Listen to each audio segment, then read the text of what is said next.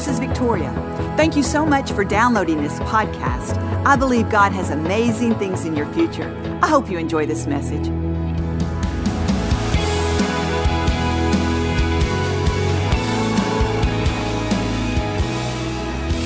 I want to encourage you today with a, a scripture that Paul prayed over the Philippian church. And I think this is a great scripture that we should pray each and every day. It's found in Philippians 1. He prayed this He said, I pray that your love would abound in knowledge and depth of insight. His prayer to the Philippian church was this I want you to agree with me, that's why I'm sending you this letter, that your love would grow, increase, multiply.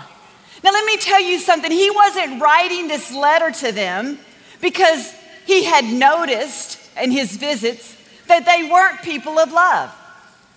Historically, they were people who loved.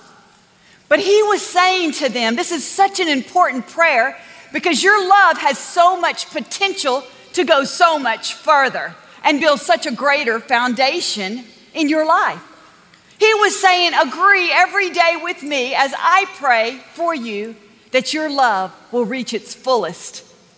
You see, that's what we need to pray every single day. God, would your love abound in me more and more in depth and insight and knowledge and wisdom? You see, we have to learn to love well. Because the way we love, how we show our love, the mercy we give, the, the um, grace we extend, you see, it's a direct impact on our own life. The way we love has a direct impact on our own life. We need to learn to love well. We can't just put our love on autopilot.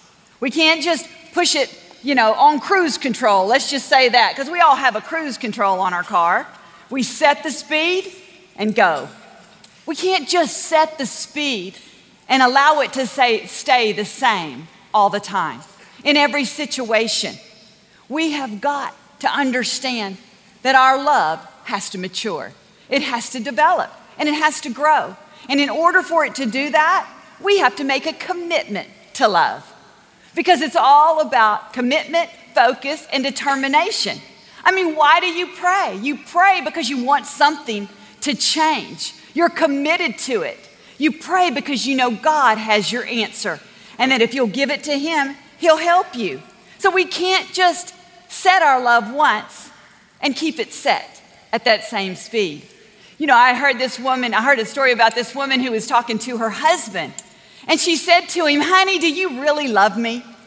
And he looked at her so strangely and he said, Why would you ask me that question? He said, I told you 25 years ago when I married you that I loved you, and if it changes, I'll let you know.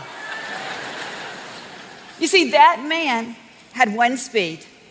He didn't understand that love grows. You see, it's interesting because as people, we evolve, we grow, we change. Our situations change, things in our life change. So we have to be willing to adapt our love to that change. We cannot just let it stay the same. I think about my children when they were small. I'd scoop them up anytime I wanted to. They could be walking across the floor and I want to grab them and show them my love. I just scoop them right up, tickle their little bellies, you know, just cuddle with them, poke little food in their mouth. You know, all those things you do to babies and they can't do anything about it. It's so fun, and you're showing your affection, you're showing your love, and you're showing your joy. But now my children are grown. I can't cuddle them, poke food in their mouth, tickle their bellies. No, they're, they're adults. I have to understand my love has to adapt and grow to who they are. If I want to grow with them, I'm going to have to make some changes. Yes, I wish they'd stay babies forever. Yes, I wish I could show them the same love. I would love to say, just put that on cruise control and let it happen. But life changes. We change. We evolve. And our love must be willing to evolve. I study my children now. I let them have an opinion. I adapt to their abilities. I try to find ways to communicate with them in a better way, a way that'll enrich our lives and our relationship. I want insight to who they are and what I can do to serve them well with my love. You see, you adapt. Love is smart. That's what Paul was saying. He said, I pray that your love would grow and abound in knowledge and depth of insight. Your love should have wisdom. Your love should see beyond the superficial. It should see beyond what's happening right now. Our love should not be limited to the love we're receiving. We can't just set a standard if you give me love, I'll give you love. That's not building that foundation that God wants to build in us. Can I tell you, when we decide we're gonna be the person that comes up higher, we're gonna be the person that loves in spite of how someone is showing us love, it does something to the inside of you. It strengthens your resolve. It causes you to be able to be better. And you know what? How many of you want to get better in here? I know I do. I long to get better. We got to be smart with our love. We can't be reckless and careless. Can I tell you something? Love doesn't wait for things to happen. Love doesn't just hang around waiting. Love makes stuff happen. Love builds relationships. Love serves. Love gives. Love just doesn't give what it wants to give. Love is willing to look into a situation and give what the situation is in need of. Love is smart. I want that. I want to get up every morning and agree with Paul. Paul, I'm agreeing with that prayer. Anytime you see a prayer in the Bible, like Paul said, he said, I'm, I'm writing to you because I am praying this for you. Basically, find those things in the Bible, get in contact with them, get in agreement with them, pray them over yourself. They have so much truth. The way we show love is going to impact our life. It's 30 years Joel and I have been studying each other and adapting to one another. We've made love happen. We haven't waited for it to happen. You know, love, it's a feeling. But love is also an action. That feeling can either grow or that feeling can fizzle out. I want my love to grow and to abound. I want it to produce because that's what love does. That's what God love does. It produces good fruit in your life. Can I tell you something? You will eat of the fruit that you produce. You're not going to be able to eat fruit that you don't produce. You can eat only from the fruit that you produce. Just like you can't drink out of an empty glass. You know, some of you are saying to me, Victoria, I have loved and loved and loved, and I'm not getting love back. Then I have to tell you something you're drinking from an empty glass. And the reason I can say that is in reality, the only way that we can love is to allow the love of God in us first. That is the only way that we can love.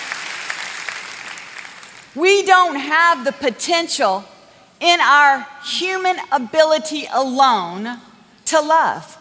We may, we may be able to try to love, but we don't have the capacity to love on our own. In fact, Jesus told the Pharisees this in Matthew 22, they said, Jesus, what's the greatest command in the law of Moses? And he said, The greatest and first command, the, the command that you should keep the most, the one that is the most important, is this love the Lord your God with all your heart, with all your soul, and with all of your strength. See, they wanted to keep the law. They thought if they could keep the law, they would be right with God.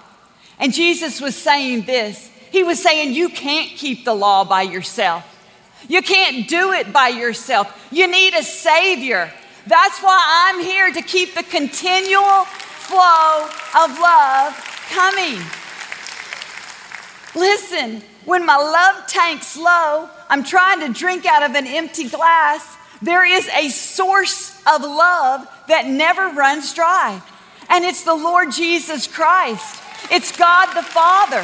He is love, the Bible says. He is love. When you come to Him, you are coming to love.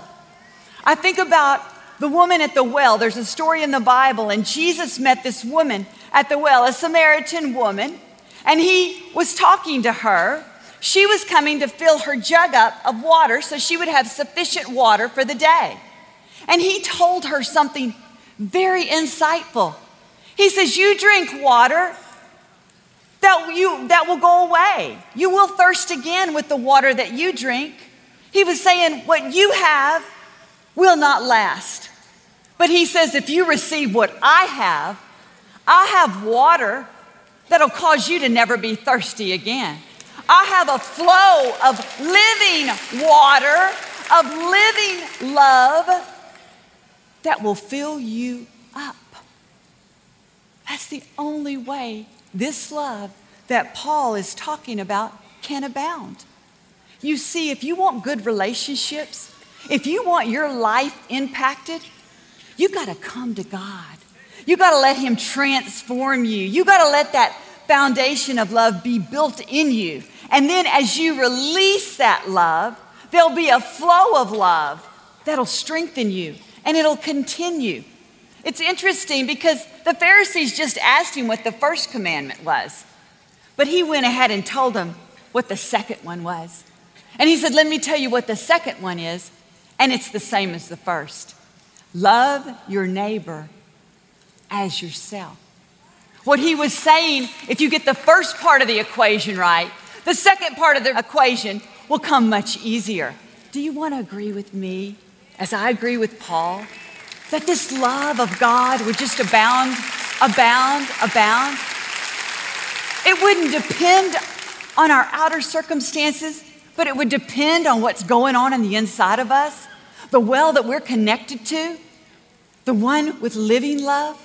I want to pray for us right now. Father, I just thank you. Just as Paul prayed, we come into agreement with that prayer. That, Father, our love would increase and abound in knowledge and depth of insight. That God, we aren't superficial in our love, but it runs deep. It has roots. It is full of wisdom and knowledge. It adapts and it adjusts, and it brings us good fruit. Father, I thank you that every day we'll fill our spigot with the living love, the living water that causes us to be able to abound and to release it to the people around us. Father, we thank you that you are love and that you love us with an everlasting love. Father, at the end of the day, we believe as long as we're connected to you, we can do the impossible. Love, even when love's not being shown to us, we can build, Father, our love in you and abound in every good work. In Jesus' name, amen and amen. Amen. Thank you for listening to the Joel Osteen Podcast. Help us continue to share the message of hope with those all over the world. Visit joelosteen.com slash give hope to give a gift today. Thanks so much for listening to today's message. I hope you'll subscribe so you can receive the latest podcast to keep you inspired all through the week. We're praying for you. I know God's best is still ahead. We'll see you next time.